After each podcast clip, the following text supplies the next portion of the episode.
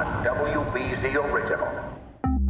I thought you didn't like the word moist. Are you, aren't you one? I don't. She think really does. David You just Wade used your own hates least favorite I word. use my own Moist. You rolling She- on this? Moist. I know. Isn't there science behind that though? That women, for some reason, women don't like the word moist.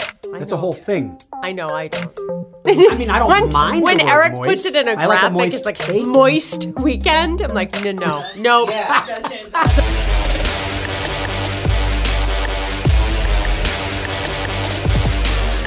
Welcome to Studio BZ, Allston's number one podcast, hmm. numero uno. We continue to be. Season 4, episode 13. Hope that isn't bad luck.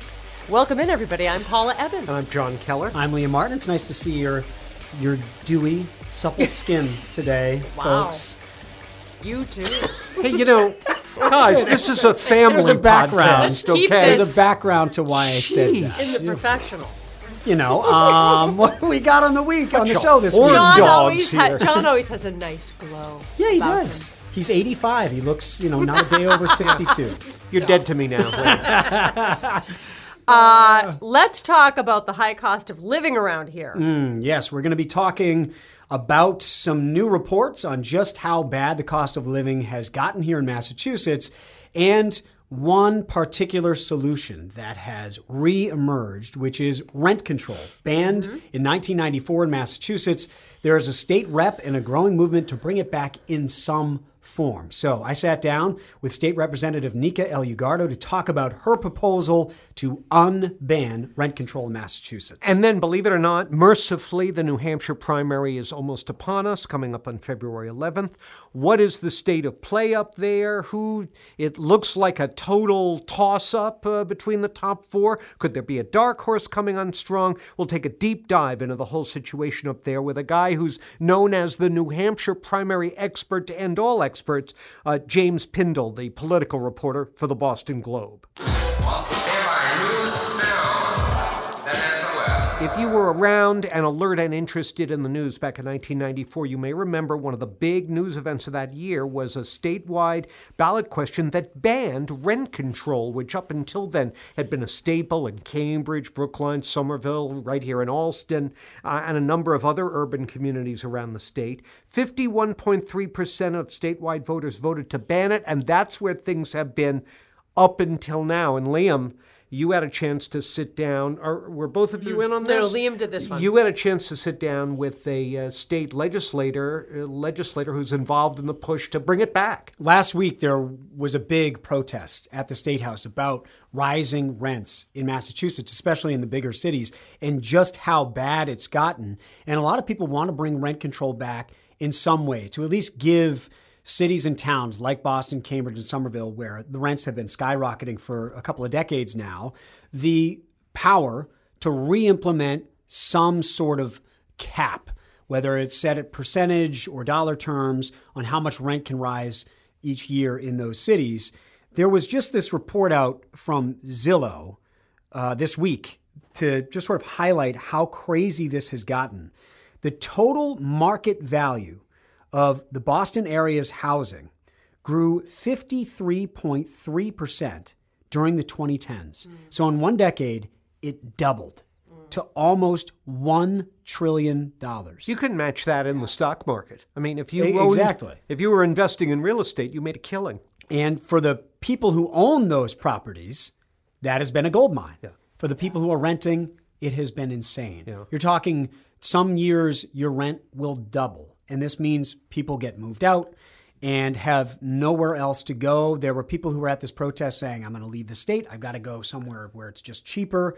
And this old solution of rent control has kind of reemerged, and people are considering this again in Massachusetts. It- It's interesting. I was looking at a, a quote. Uh, this is from the Financial Times, and it says rent control in Cambridge, which commenced only two months after the November 1994 referendum, was voted into law by Massachusetts cities and towns that had never experienced rent control, while ironically, the three Massachusetts municipalities with active rent control regimes, Cambridge, Boston, and Brookline, each of which voted to maintain rent control, were overruled by the statewide majority. So this is going to be a sticky political Well, and issue. there were look, there were a lot of abuses of the rent Right. control You're system. There- always going to you know, people gaming the system. If you knew someone, you Mm-hmm. could get your hands on a rent control. It wasn't wasn't means tested, for instance. So Right. uh, that's all going to come out in the wash again now. It is the third highest median rent in the United States. Boston is. Number one is San Francisco. Number two is New York. And the median rent is $2,400. And you got to imagine the type of salary that you need to have to be able to spend $2,400 a month, especially if you've got kids or whatever. It's pushing families out of the city. And you're right that the, the, the cities in 1994 voted to keep it. Right. But by one or two points, this referendum that was backed, of course, with millions of dollars by the real estate industry and the landlord industry, uh, passed. And it was all of a sudden, now no one can do rent control. And Nika Elugardo's point, and some of the people who back this legislation, is we understand that with too much rent control, you get less housing, right? Because Mm-hmm. landlords and developers don't want to build as much And neglected housing too. It's neglected housing as well because there's you know landlords aren't making as much money. Right. And we've all heard Governor Baker and Mayor Marty Walsh talk about the importance of building more units in the city of Boston, in particular, uh, because the circle is getting further and further out where people can afford to live. But when you talk to people, uh, lawyers, builders, people in real estate, they will tell you developing and building housing in the city of Boston, in Massachusetts in general, but Boston in particular, is extremely difficult. There are so many hurdles, uh, so much regulation, so much that you need to go to. This is why a city ends up with such a uh, dearth of housing stock, and it's a problem. All right, let's listen into Representative Nika Elugardo about her solution to this problem. It's possible now with new programs that customize your newspaper. Thank you so much for coming on. We appreciate it. Thanks for having me. You have a bill that would bring back rent control, at least in some form. As it regards rent control, what would your bill do? It provides the option, so it doesn't bring it back, it removes the ban. So the current ban says that we recognize that market rates are best for the public. And I think that's an outdated concept. It's wildly false in today's market. And so it gives towns and municipalities the opportunity to choose a different kind of rent control. We're not trying to do recreate the mistakes of the 80s, right? It's not your grandfather's rent control. Uh, it's the kind of rent control that can be targeted to localities, it can be uh, targeted uh, time bound. And we're giving towns and municipalities the opportunity to say, we want this in our toolkit. Your bill would also implement some tenant protections in addition to rent control. What are some of those protections that you're asking for? Well, you know, when you move as a renter, sometimes you're asked to do three, sometimes even four months. So it enables towns and municipalities to choose or not to regulate upfront fees. And that's huge because it makes it possible for people to move when rents do get too high. Um, voters banned rent control, as we were saying in the 1990s, by a 51 to 49 margin. I was there for that. what did we see as a result of housing prices from that and evictions? Right. And why do you think we should bring it back in some form? Well, my husband and I were uh, here around that time. We had a rent control apartment, right? And uh, we we're both MIT grads. We have a high earning capacity.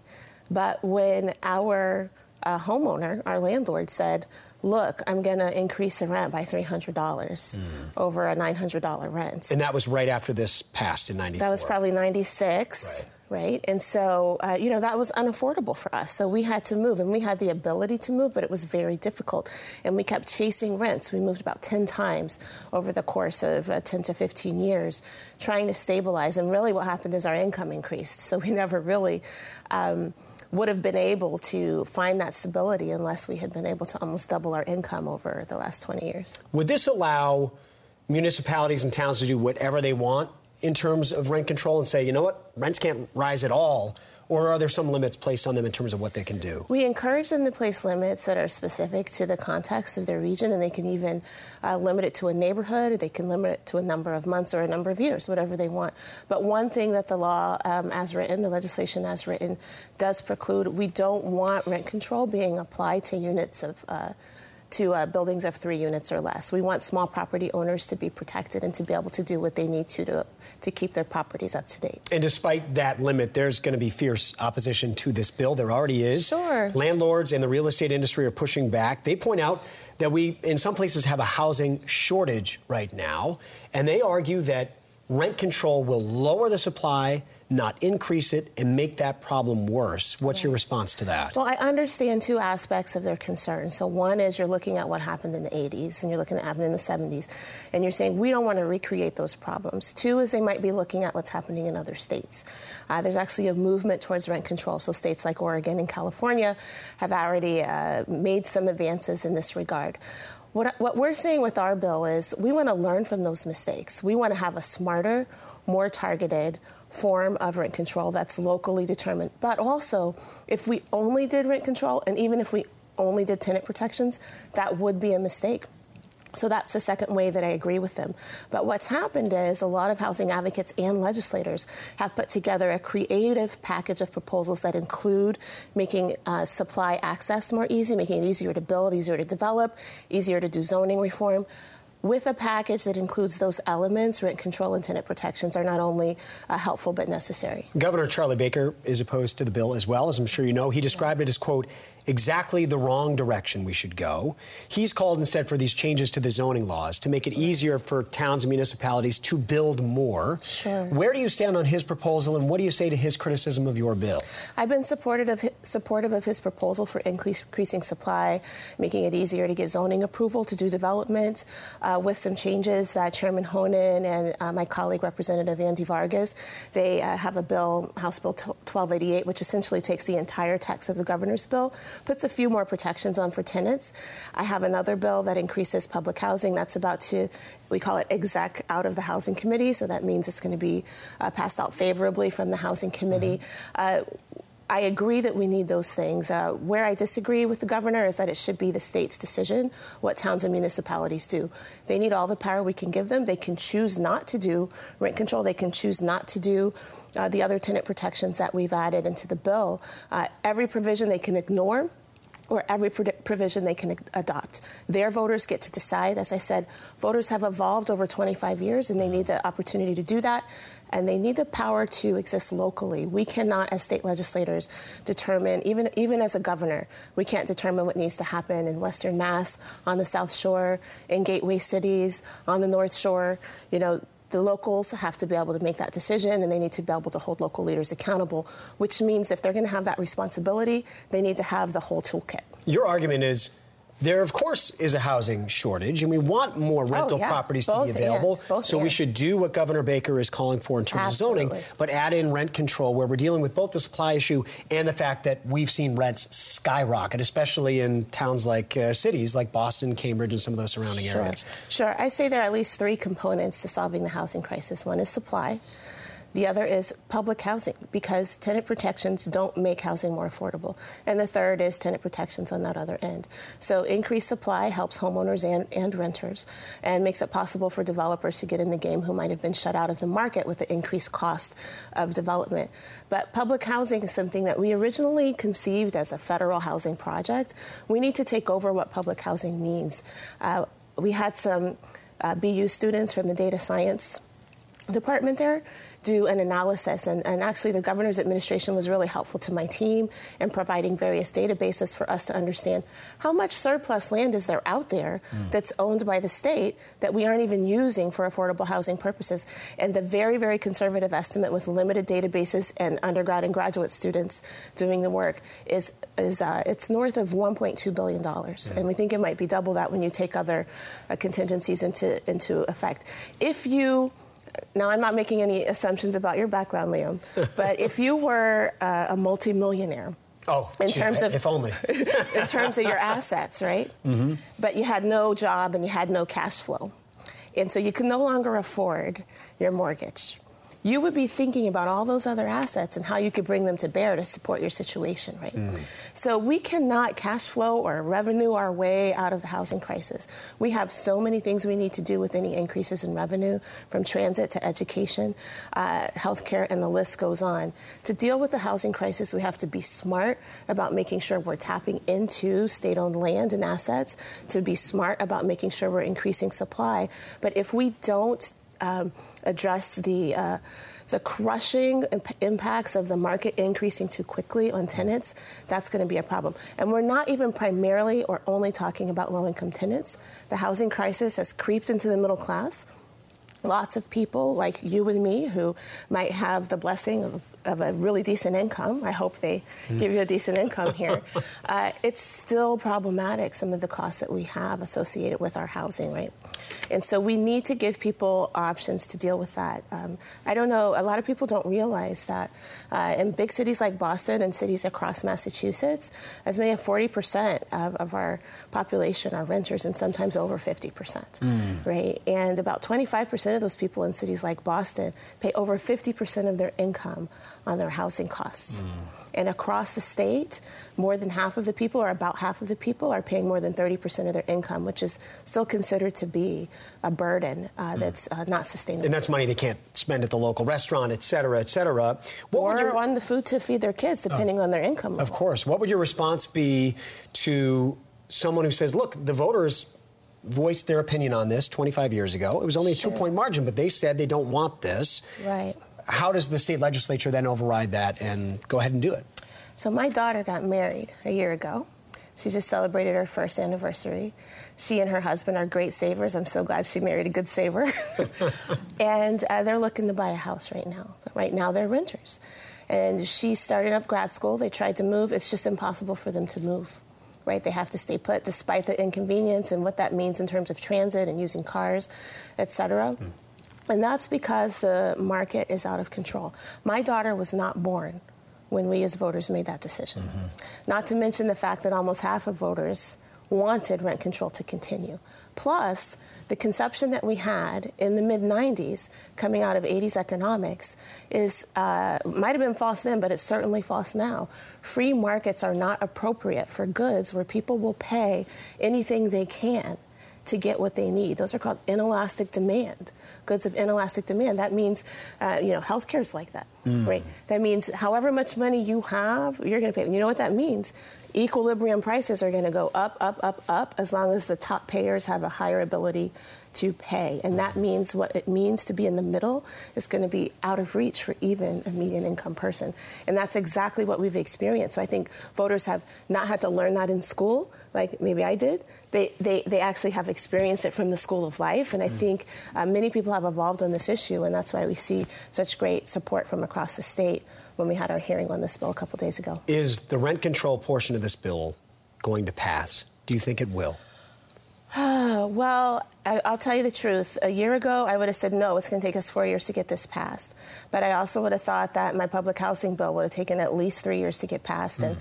I'm feeling really good about that right now. I think the appetite for innovation and the need for municipalities to take control of the situation in locally contextualized, targeted ways is so high right now that we could possibly see some version of a local option. What we won't see is a requirement to do rent control. I doubt that. And there are some bills that would do that. Um, there are other rent control bills that, that have been heard recently that uh, provide strong rent control provisions, but a little less flexibility around the local option piece. Our bill, uh, Representative Mike Connolly, who is my co-filer and a strong leader on this, our bill uh, really maximizes outside of, for, for units of for four units or, or above. It really maximizes what um, municipalities can do to make it um, not only accessible for tenants, but uh, reasonable provisions for the landowners as well. And I think we might. I think we might get something out of that. We'll be following where it goes. State Representative Thank Nika you. Thank you so much for coming on. We appreciate it. oh, it's you. my pleasure. the unexpected is not knowing what's going to happen. Uh, that's the problem. So, one of the more depressing things that I hear, and I'm sure you have people in your lives too who say this too, I have young, young 20 somethings uh, in my family who constantly say, you know, we're not going to be able to do what you did. We're never going to afford a home. We're going to have to delay having children. We're never going to be able to get out and be on our own. They really see a bleak picture, and that is dangerous for a society. I think when young people think there is no way to get ahead, and Jon, you were showing us these cost of living figures Well, you know, from the, all around the country. The anxiety or economic agony of the young is mirrored uh, among many of their elders, seniors living on fixed income, certainly. And yeah, I just pulled up the most recent state by state rankings of cost of living that I could find on the internet. And there we are, Massachusetts, the fifth most expensive state to live in. Now, this includes, you know, uh, groceries. Uh, uh, energy costs, transportation costs, housing costs, of course, uh, all sorts of utilities. And, you know, that has to be factored in. This bill, this rent control bill, uh, comes up on Beacon Hill at a time when there's a lot of talk about raising taxes to uh, help fund improving mass transit, to help pay for the big education reform bill. And there's a reason why broad based tax hikes, like the ones they're talking about, gas tax, income tax, have flopped uh, uh, on Beacon Hill over the last 20 odd years. It's because of the sky high cost of living, the squeeze that everybody, but most notably the middle class, feels, and their resulting reluctance to even entertain the idea of more taxes. Well, and as this list shows, it's it's not just housing. Of course I mean, I think not. about the things that my parents didn't have to pay for that I do. Mm. Their cell phone bill, uh, even cable bill. You didn't pay that. Childcare. Uh, you know, data on your cell phone, the child care expense, college debt is probably actually the biggest part of the equation. My mom probably went to college for two thousand dollars. Sure. And everything that you look at in life Mm. is way more expensive than it was, not just in you way past inflation terms. And at some point, what do you do? How and I was saying to Jon, by? having grown up during the Dukakis administration, the first and the second, uh, at the time when we were known as Taxachusetts, Mm. right? And there was sort of this uh, feeling that people should pay their fair share, this should be spread around. Uh, the housing costs were nowhere near what they are Hmm. now. And that first thousand dollar check that's going out from young people to student loan debt wasn't there, as you point out, because of college tuitions. So the reaction that the legislature might get by proposing tax increases, Jon, even though this is a blue state, might be wildly different than it was then. and they're all up for reelection this year. And they're up for reelection. Good time. So, in the meantime, rumor has it uh, there's a presidential race going on. is there? And uh, the first big event is February 3rd in Iowa, but I've covered the Iowa caucuses. Let's be honest about it. That's a joke. Uh, the first real voting uh, in, in the context of a primary is February 11th, right around the corner in New Hampshire. And uh, it's it's a toss up. It's a it's a dog and cat fight up there. Uh, you could throw a blanket in the polls over the top four, and there are a couple of others who are bubbling up from underneath. I sat down the other day with James Pindell of the Boston Globe, who went to college in Des Moines, Iowa, at Drake University, uh, because of his interest in presidential politics, and wound up working in New Hampshire and becoming uh, arguably the nation's foremost journalism expert on the New Hampshire primary, and we took a deep dive into what in God's name is going to come out of that unholy mess. This is Greater Boston, cradle of American democracy. Maybe I imagined it, but I thought I saw a poll the, just the other day of New Hampshire residents in which a surprisingly large percentage of them said they didn't care if New Hampshire yielded its first in the nation mm-hmm. status. I mean, if New Hampshire residents don't care in overwhelming numbers, why should we? I think it's an important poll to, to, to point out. It's something that has been consistent for a long time. Uh, uh, we were talking a little bit before we started. You know, this is my sixth presidential primary. Um, I'm about as biased and as baked in as you can get on Iowa, New Hampshire. I went to college in Des Moines because of the Iowa caucuses. I worked at the Des Moines Register. I, my entire career has been Iowa, New Hampshire. But I think it's a very important point to mention that this is a story about elites, um, that political elites uh, really want, uh, in particularly Iowa and New Hampshire, really, really care about this uh, system. Uh, it's what gets them ambassadorships at some point. It gets what gets them appointments inside Washington. They would be totally irrelevant, and no one would ever call them for their endorsement. And the chambers of commerce love it. Oh, of course. Um, yes, but uh, obviously, presidential candidates are not calling uh, everybody. They're not calling the worker at Walmart. Um, they're calling state reps, which obviously uh, New Hampshire is obviously a volunteer legislature. They make hundred dollars a year. So I mean, yes, but um, uh, and then. Uh, and the other people who really care about it are all the campaign operatives and the candidates. I mean, if a candidate has run for president before, uh, they know the difference between Derry and Dartmouth College. Uh, they they probably have contacts there. They have cell phones. They're familiar with it. They know the press. They want to see this continue. Same way with operatives. The part of their pitch is that they can come back to Iowa and New Hampshire, and like they know the lay of the land. They know how you win. Uh, hire me. So, among the political elites, that's why we have the status quo still continuing. But underneath it, to your point, most people in New Hampshire don't care. It's sort of fun. You can take your kid Right. to meet maybe the next president of the United States, uh, but you'll do that once. But it's not. If it went away, I, as this poll mentioned, most people don't care. Well, other than Cory Booker this cycle, uh, may his campaign rest in peace, uh, was there anyone else who sort of, quote unquote, camped out in New Hampshire, sh- started showing up the summer of, uh, uh, of uh, you know, 18, to. Uh, was there anyone else who tried to play that card? And it doesn't seem to me that that ever works. Uh, it has not worked. There's been a direct, there's been an indirect relationship between the amount of time you spend in these early states and how big of a deal you are, and that has happened um, probably over the last three cycles or so. Clearly, the last person it really, really worked for uh, was Howard Dean. You could make the argument it actually also worked a little bit for, for Bernie Sanders, but you know, uh, Joe Lieberman moved to the state in 2004, and uh, Chris Dodd moved to Iowa. moved to right? Iowa, right? And of course, they, they're basing that off of uh, uh, Dick Gephardt uh, moving his mom to Iowa back in the day. Um, uh, Joe, you know, Jon Huntsman said, "I want to put my stake and, and forget New Hampshire," and, and obviously it did for John McCain. I guess if we were going back, uh, it obviously worked for McCain twice. He, he both uh, said no to Iowa. This time, to answer your question directly, I mean Andrew Yang has spent a tremendous amount of time in these early states. I do think that's what's contributed to him being at least a little bit in the conversation.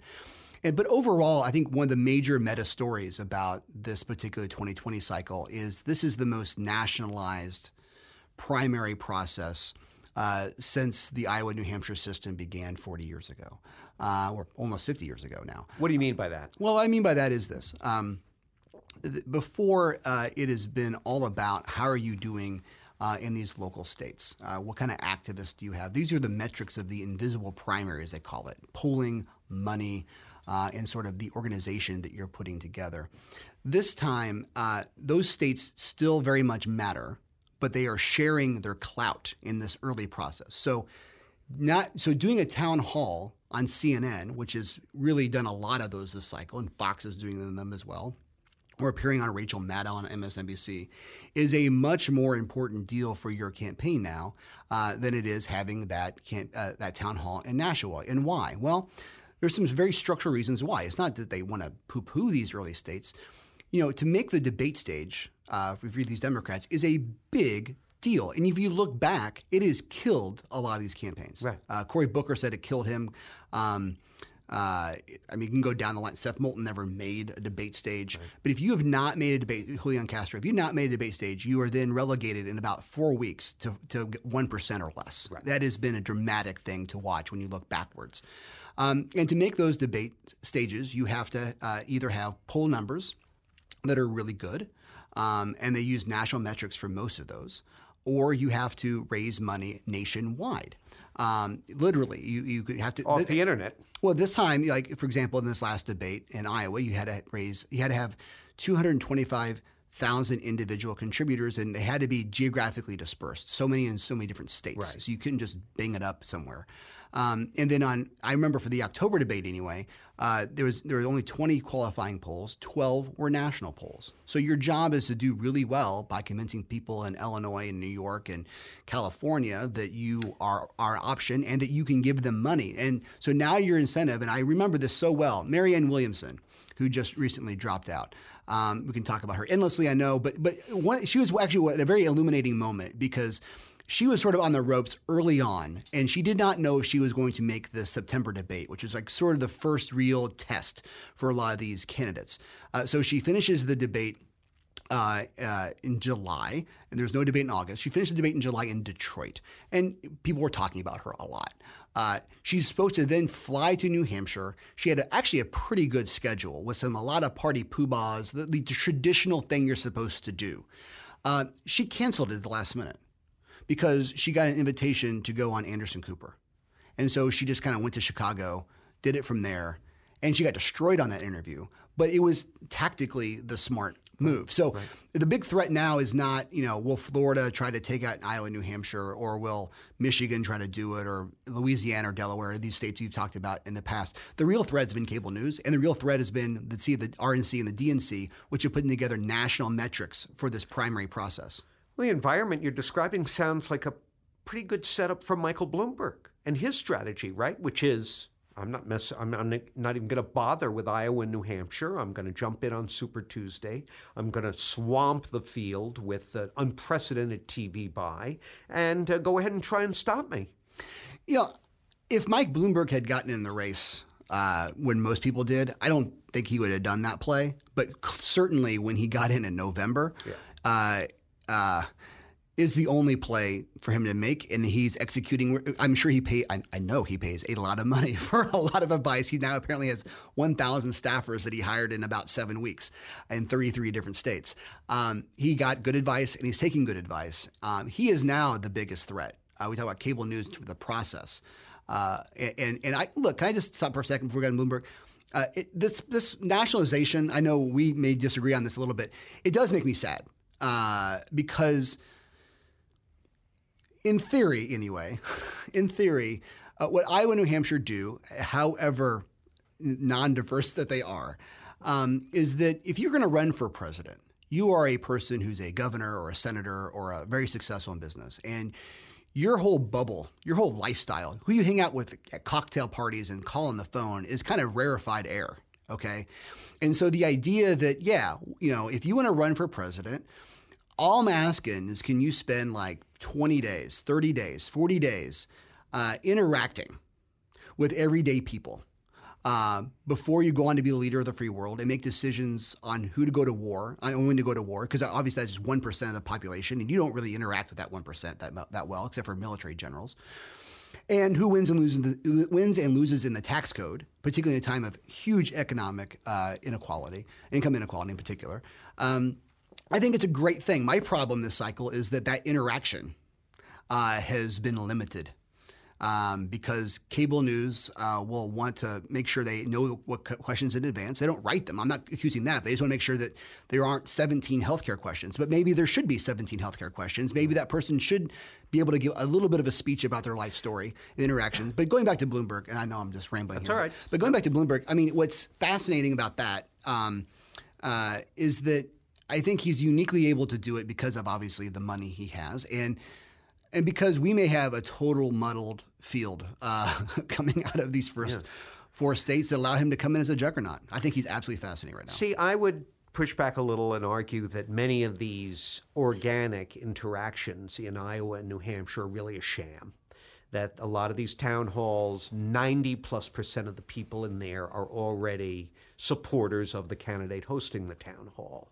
And while there may be the occasional moment, a heckler, a, a question that reveals something about the candidate, they're rare and it's really just for show. Am I wrong? No, you're not wrong. Uh, but, but as opposed to what? And that's the whole question about these things, as opposed to not even having 10% of unscripted moments that could be revealed real, real moment. Fair enough. Yeah. Um, you know, uh, we can go back and forth about whether or not Hillary Clinton uh, really cried. Uh, in 2008, the moment that turned her around at Cafe Espresso in Portsmouth, I was there. Uh, uh, whether you know, but it actually was a legit question from a woman who I do know actually, and uh, it was it was not scripted and it was an actual human moment. And you have these human moments that do reveal character often uh, in New Hampshire and in Iowa because they're set up that you could do that versus a staid, you know, TV set uh, right. or or or me. I mean, again, this is not about me. I know I, you probably feel the same way. It's not like oh, I get to. I've met. I've met and, and, and interviewed every presidential candidate, every president going back to HW. Like it's not about me. It's about what I think is amazing is this human interaction between regular people and these candidates. And if we don't allow that to happen, I think something is lost. Uh, speaking of human moments, is there any doubt in your mind that what occurred right after the debate ended last week between Elizabeth Warren and Bernie Sanders was an authentic moment? I question everything. I'm a reporter, um, but you know, knowing the senator as we both do, uh, yeah. it felt very authentic. Um, she looked like she was ready to strip the bark off him. Yeah, and she went right for it. And it's not like uh, I don't think you could plan that. I, yeah. But I mean, but skeptically, you knew what Bernie was going to say. So if you're gaming this out, like, well, he's going to deny it, whatever, then you can call him a liar. Like, you can see that. I mean, I'm a skeptical dude, okay? Um, but uh, it felt very authentic. And it, clearly, everything leading up to it was not. Uh, yeah. Everything up to it was very well played. Probably. You've covered her more intensely than I have over the years in Massachusetts as I was in other states, but um, was this her shrewdest political play in the history of her career? I would put it right up there with the moment in the first Brown Warren debate in 2012, which we which I moderated yeah. here at WBZ, where uh, uh, the first question I asked was about character. Uh, because the, that had been a of very course. tough campaign. They had both questioned right. each other's character. And of course, uh, Brown was uh, harping heavily on the whole mm-hmm. Native American ancestry right. thing. And so I said, you know, is your opponent's character an issue? Brown went first, alphabetical order there, and he pounced and he was he pointed at her, said, "Look at her, she's clearly not Native American." Right. You may remember this, and it was a pretty. Actually, I was listening on the radio to this debate, so I didn't see it until it later. was a pretty blistering yeah. way to mm-hmm. open up the first televised right. debate, and then it gets to be Warren's term, and she's looking like the cat that swallowed the canary, and she said, "Well, I was just going to say I, I think Senator Brown's a nice guy." and you could feel the air come out of the room and come out of the Brown campaign. And in fact, that's what happened. He mm. slumped in the polls after that. And uh, the rest is history. But uh, uh, so she, uh, I, I, hope everyone un- now understands that whatever else Elizabeth Warren is, in a situation like this, when it comes to politics, uh, she's, she's a killer. And she's very, qu- I mean, very quick. I mean, very quick. I mean, yeah. probably even with jokes. I mean, she's very quick. Yeah. she's a very, yeah. I mean, I'm not breaking news here by saying she's a very intelligent woman. Oh, yeah. But I mean, in that situation, and it felt, that's why I feel like this moment was very authentic. Like, okay, we're done now because I've been seething over here, and I'm going to go right to you, right. and I'm going to tell you, you called me a liar. well, the TV. notion that she's some academic granny no. Who just doesn't have the testosterone to mix it up and throw sharp elbows is and ridiculous. And in her entire career, I mean, this is one thing that I admire about some people in academia, and here we're, here we're going off a different topic, but those who are actually uh, get out there and in the game and seeing it in real life, whatever their topic is, those are my favorite people. And so, um, you know, when I have to call around to, for pundits or professors or someone to put uh, things into context, I definitely pay attention to the ones I know are showing up and actually talking to real people versus yeah. the people who just read a newspaper from their ivory tower. Those are my favorite people. They see the dynamic. So, James. And Warren was one of those people, obviously. What is Deval Patrick doing? I think he wants to know that right now. Um, I, you can see the theory. You can see that he really wanted to do it. Uh, but that conversation was months ago uh, when he first got in the race.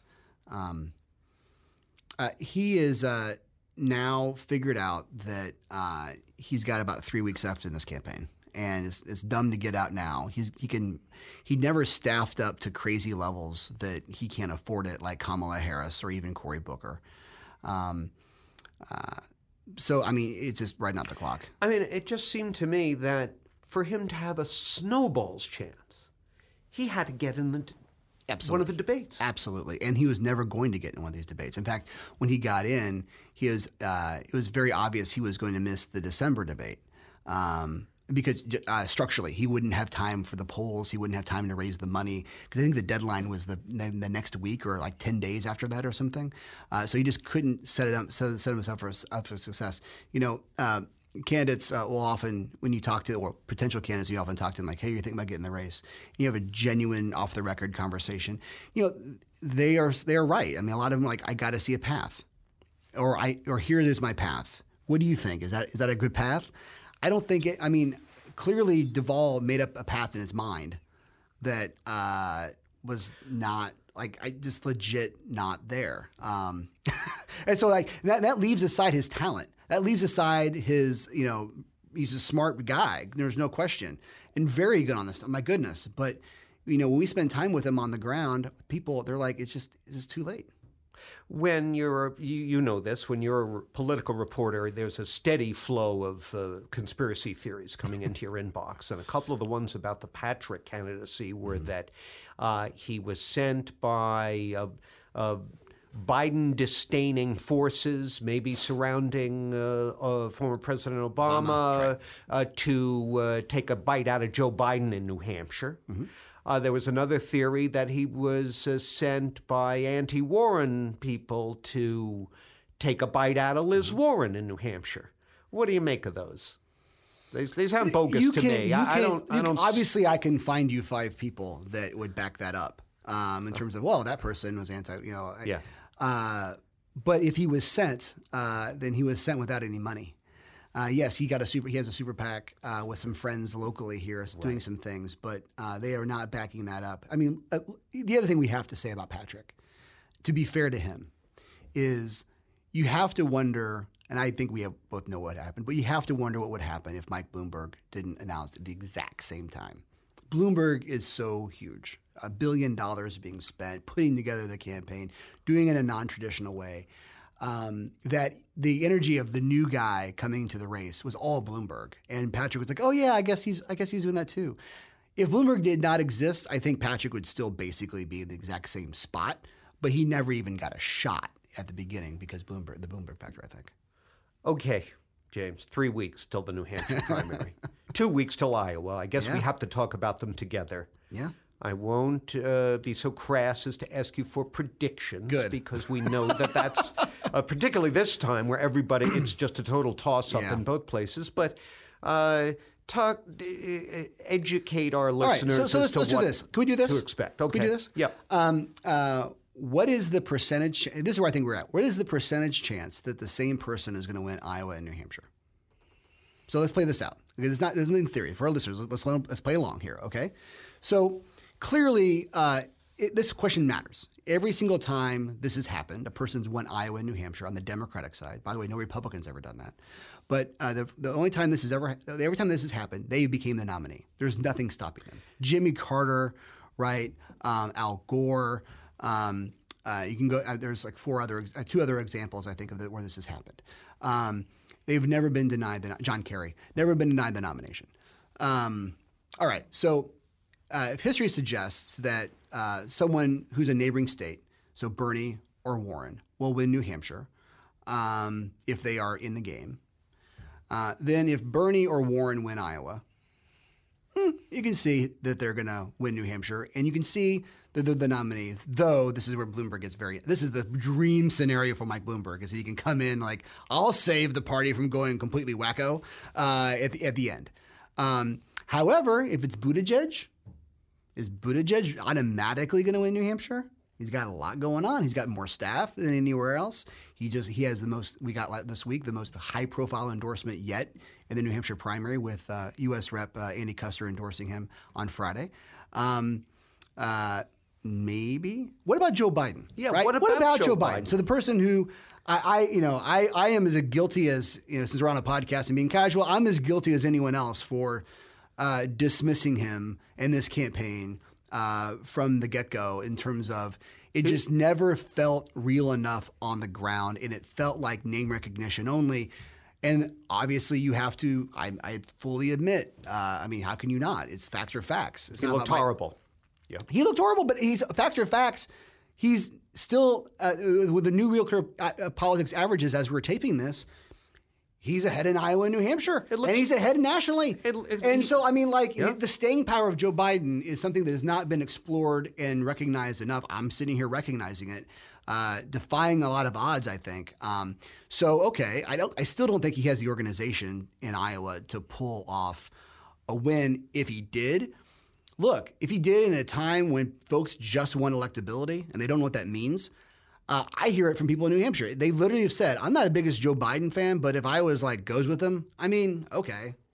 Yeah. And so, I mean, so that's the, so when we go talk about three weeks out, I think the real question is: Are we headed to uh, the proposition that some person is going to win the same two states? Are they not? Are we going to have four winners of the first early states, which I think is highly unlikely, but we could have three. Um, and if that's the case, remember where the calendar lines up here, folks. All right. We got New, uh, we got Iowa on February 3rd. Eight days later, you have New Hampshire. Then this is where New Hampshire could really matter, and we haven't explored this enough. The largest gap in the calendar is after New Hampshire. So the person who wins New Hampshire has 11 days to just love life. Uh, meanwhile, the winner of the Iowa caucus, while there may be two or three, because we talked about this on our TV segment, that Iowa is going to have different winners on different metrics, on delegates, on popular vote, and however that's going to go. The next day is the State of the Union with an impeached president. So, I mean, I, I don't know how that's all going to work out um, in, in, terms of your bump after your momentum after Iowa. Um, but again, you have 11 days after New Hampshire uh, till we get to Nevada, um, which is on a Saturday. And then you got a week after the winner of Nevada to South Carolina. Now, everyone talks, oh my goodness, South Carolina. This is where the campaign really matters because no one can win the nomination or no one can be president on the Democratic side without African American voters. And African American voters make up 60% of the South Carolina Democratic primary. And this is where I remind that you're not looking at the calendar enough because there's only three days between the South Carolina primary and Super Tuesday. Mm-hmm. So there's going to be a lot of candidates, and I'm talking about Pete Buttigieg, uh, who are going to be deciding, you know, I just wasn't, this was not working for me in South Carolina. And like, I legit right. tried. Forget it. But I got like California and Texas, I got 35% of all delegates being decided uh, in, you know, the next week. Uh, literally the next week. I'm not going back to South so, Carolina. So, whatever was South Carolina. And I'll let Joe Biden or whomever else take that. Um, because you know, like with California, it's not a popular vote; it's congressional district by congressional district. Right. So you can surgically put things Take together, but you districts. need to be present yeah. along with your campaign ads or Texas or whatever else. So uh, I, I, have no idea what this picture looks like, and and I know we say it every cycle. Uh, it felt really real last time, but boy, we could really have an interesting convention. we oh, could yeah. have a really interesting time in Milwaukee. Oh yeah. Well, uh, what what I hear Yeah. is that that's where the Bloomberg factor, No would question. be the the the big elephant in the room there, where it w- because once you get past that first ballot, the notorious super, Superdelegates. delegates come into Yeah. play. They tend to be a more conservative. So you're a super delegate. This is, but see, I don't think this is obvious. I think this is fascinating. But I don't think it's obvious. You're a super delegate. So what matters more to you? Does it matter more that um, I'm going to have a nominated candidate who's going to have endless amounts of money? Because you're running for president of the United States. Any candidate is going to have an ability to get their message out. That's not actually a factor at all. And in this environment when everyone's raising a billion dollars, uh, Michael Bennet, if he becomes the nominee, is going to have his message heard, and he's going to. I mean, it's going to be okay. It's literally the money wise is going to be okay. We can answer the question exactly how it's going to be okay with Bloomberg. Okay, so let's set that aside. Do you want someone who could have a lot of money? I got Bloomberg. On the other hand, you know, this is Mike Bloomberg, who was like a keynote speaker at the 2004 RNC for George W. Bush. He's a Republican, basically, his entire life. Um, he's not exact. He's, he's stop and frisk. He's all these things. Is that is that what you're really going to do in a time when the party has moved so far to the left that you're going to nominate a 78 year old white guy? Well, I guess we're going to find out who's right. James Pindell, Boston Globe, ace presidential campaign reporter. Thank you so much for joining us on Studio BZ. It's a lot of fun. The answer is more technology. More and better. More and better. and better. Oh my God. Yeah. We might have a brokered convention. Yeah? When was the last time that happened? And who win? I don't know that Bloomberg wins at a brokered convention. Uh, I think Klobuchar is setting herself up potentially to be that compromise candidate. She's never lost an election. She she has openly talked about this potentially being her her route Her role to come in there to get Well, the I'll- nomination. I'll, tell you what, uh, Bernie Sanders won't win a brokered convention. I'll tell He you will why. not. He has no remember, friends. Remember the super delegates? Yes. These are people, uh, d- elected officials, ex officio Democratic politicians, um, and they were always allowed to have a vote at the convention on the first ballot. Hillary Clinton ran up the score in the delegate count against Bernie Sanders in 2016, largely because of overwhelming support from the super delegates. One of the big reforms that the party pushed through to placate the anguished protests from the Sanders camp uh, was that this time around, uh, super delegates don't vote on the 1st ballot, but they do on subsequent ballots. So if a first ballot is indecisive in, uh, where is it again? Uh, Charlotte, right? It's Charlotte, Charlotte. North Carolina. Uh, heads up and look out. Yeah. Uh, because it could be a very, very different perspective seizing control of that moment. Sure. And in light of Hillary Clinton's thoughts about Bernie Sanders, uh, which And nobody likes him, yeah. that nobody likes him, nobody wants to work with him, he was never able to convince anybody. It's not going to be pretty. Him and him and Deval Patrick both. particularly uncomfortable if Warren or Sanders, one of them has to win New Hampshire. That's that's pretty bad if they're not going to win their neighboring state, right? Yeah, it is bad. he's It he's going to win New Hampshire. Think Sanders so? is going to win New Hampshire. You're on. Okay, oh, yeah. there you Well, go. A bold time- prediction. yeah, no question. Yeah. I don't know who wins Iowa. He Yeah. wins New Hampshire. Who knows Biden about Nevada? wins South Biden wins South Carolina. Carolina, and then we're we'll Biden's see. the right there in both places. Yeah, yeah. He'll no, he'll finish well there. But but Bernie's going to win New Hampshire. Mark it down hmm. now. All right. On that note, On that note, uh, keep telling your friends about Yeah. this podcast. Subscribe and share. Our Twitter handle is at Studio BZ Pod. I'm at Paula Ebben. I'm at Keller at large. I am at Liam WBZ. Yeah, smash that subscribe button. Tell your friends about it.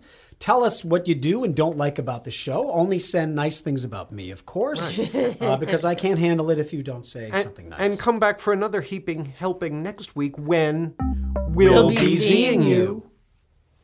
Do you guys listen to the podcast? To Yes, our podcast yes, once yes. it's posted? In oh, the car. I do too. Have you looked at what time it is, Jon? Yes. Have a good meeting. Thank you. Bye.